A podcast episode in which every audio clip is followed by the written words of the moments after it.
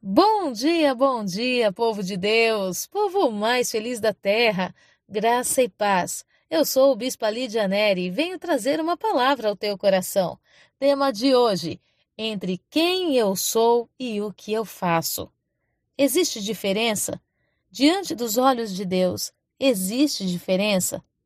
Em 1 Crônicas, no capítulo 22, no verso 5, a palavra diz: Davi planejava e dizia: meu filho Salomão ainda é muito jovem e sem experiência. E esta casa que ele deve construir para o Senhor deve ser magnífica em excelência, conhecida em toda a terra e repleta de esplendor à vista de todas as nações. Por esse motivo, deixarei tudo preparado para a construção.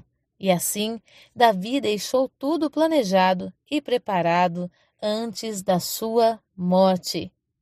Conhecemos bem a história de Davi, um jovem erguido pelo Senhor como rei, porque era um homem segundo o coração de Deus. Davi tinha uma característica muito intensa. Davi era adorador. E a adoração de Davi não aconteceu debaixo de grandes estruturas.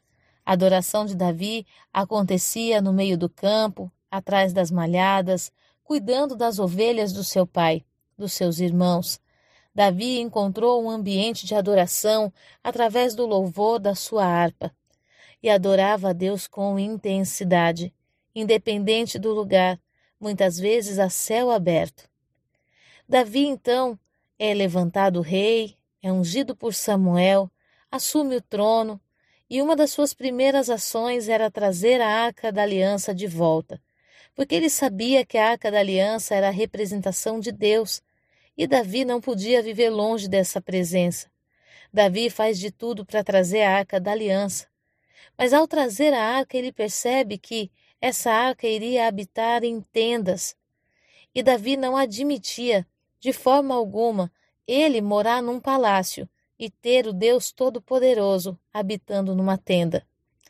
É impressionante a intenção do coração de Davi. E o que faz Davi desejar intensamente construir algo suntuoso, glorioso para Deus era a dimensão da sua adoração. Era a intensidade daquilo que ele entregava para Deus e de como ele se entregava. Nós sabemos que a história de Davi é regada por experiências fortíssimas. Ele expulsava demônios de Saul apenas ao som da sua harpa. Davi venceu combates inimagináveis em o nome do Senhor. Perseguiu o bando que atacou Ziclag e teve bom êxito, porque debaixo de uma consulta a Deus, o Senhor o enviou a resgatar as mulheres e as crianças que tinham sido sequestradas. Davi obteve muitas vitórias em suas adorações. Davi encontrou descanso em suas adorações. E essas adorações não foram feitas numa, num grande palácio para Deus. Não foram feitas dentro de um mega templo. Foram feitas em um lugar simples, muitas vezes, como eu já disse, a céu aberto. Qual era a diferença da adoração de Davi? É porque era uma adoração sincera, um coração puro. E por causa dessas dimensões de experiências, Davi então decide construir um templo. Só que Davi não podia fazer esse templo. E por quê? Porque, embora ele tivesse sido perdoado acerca do pecado que cometeu com Batseba e da morte de Urias, esse sangue estava nas mãos de Davi. E Davi, por conta desse ato, desse erro que cometeu, se construísse um templo para o Senhor, não teria a profundidade, as dimensões que ele sonhava que tivesse. Então Deus prepara Salomão e avisa Davi que o filho dele poderia fazer. A diferença é que quando Salomão recebe o projeto, o próprio Davi descreve Salomão como muito jovem e inexperiente. E essa falta de experiência não estava só voltada para o aspecto físico e emocional, mas acima de tudo o espiritual. E o que, que acontece nesse processo? Salomão constrói o templo, é suntuoso, glorioso, cheio de ouro, é a expressão da glória.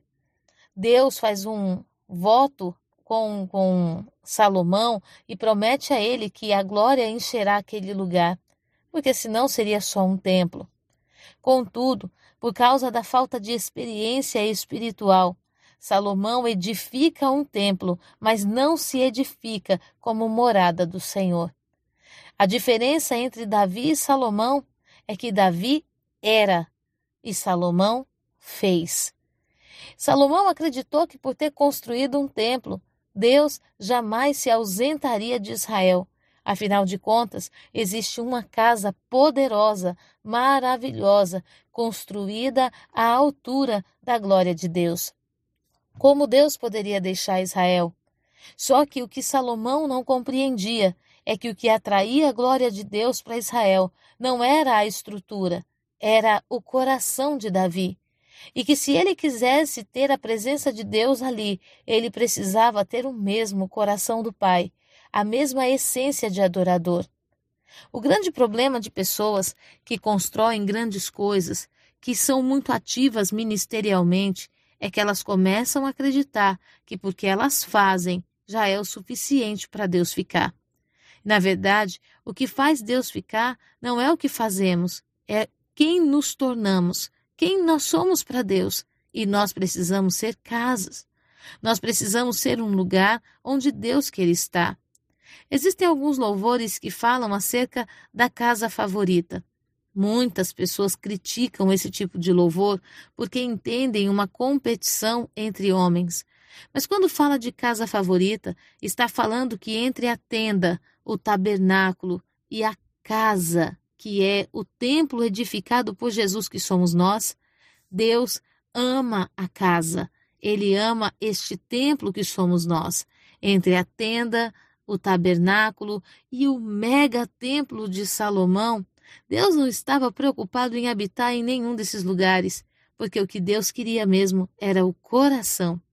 Salomão construiu uma mega estrutura, mas não entregou para Deus na totalidade o seu coração. Qual foi o resumo dessa ópera? O resumo foi que Salomão se corrompeu com as suas muitas mulheres, oferecendo sacrifícios nos altos de Israel. Mesmo tendo construído o templo, Salomão não tinha a profundidade que Davi tinha. Bispa, mas era outra pessoa. Sim, era outra pessoa que tinha visto o pai experienciar coisas incríveis em Deus. Nós precisamos tomar uma decisão. Não há nada que nós façamos que possa atrair ao Senhor. Sabe, muitas vezes estamos tentando comprar Deus. Estamos tentando provar para Ele que somos merecedores da presença dele pelo muito que fazemos. E, na verdade, nos tornamos merecedores da presença de Deus por quem decidimos nos tornar para Ele ficar. Hoje, o Senhor está te dizendo: talvez você já tenha trabalhado tanto, você já tenha feito tanto, e não tenha tido tempo para estar comigo. Agora eu digo aquilo que disse a Marta acerca de Maria, mas importa a parte que ela escolheu. É importante, é necessário estar aos pés de Jesus, mergulhar na presença dele, se entregar para ser transformado. Quando você olha a vida de Davi, ele tinha muitos motivos para ser um cara magoado, ressentido, machucado. Mas quando aparece a primeira oportunidade de livrar a casa dos seus pais de impostos, ele se lança contra o gigante para ver a sua família livre dos impostos, dos muitos impostos que se devia ao rei Saul. Sabe o que isso revela ao meu coração?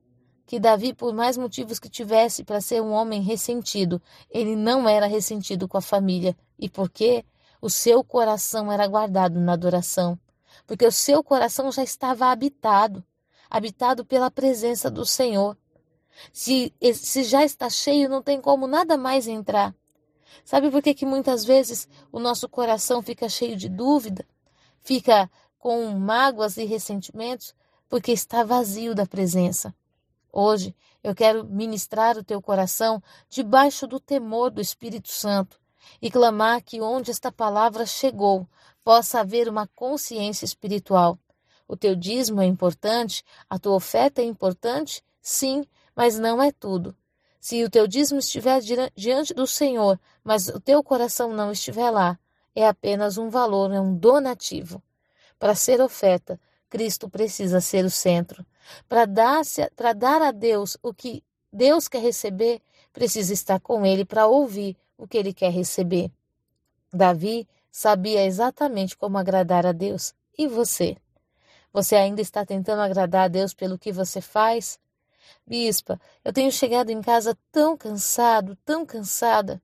Tenho trabalhado tanto, tanto, tanto para o reino, acreditando que assim Deus vai me amar. Deus não te ama por nada que você faça. Ele ama por quem você decide ser. Então, em nome de Jesus, que você decida ser filha amada, que você decida ser sustentada pela presença do Senhor. Nesse dia, eu desejo que muito mais que as suas mãos, o Senhor encontre o teu coração. Muito mais que um templo do lado de fora suntuoso, o Senhor habite em você. Talvez uma simples tenda, mas uma tenda cheia de amor, fome e sede pelo Senhor. Eu quero abençoar a tua vida, a tua casa e a tua família e declarar que esse dia é um dia de vitórias para você. Em nome do Senhor Jesus. Fique na paz.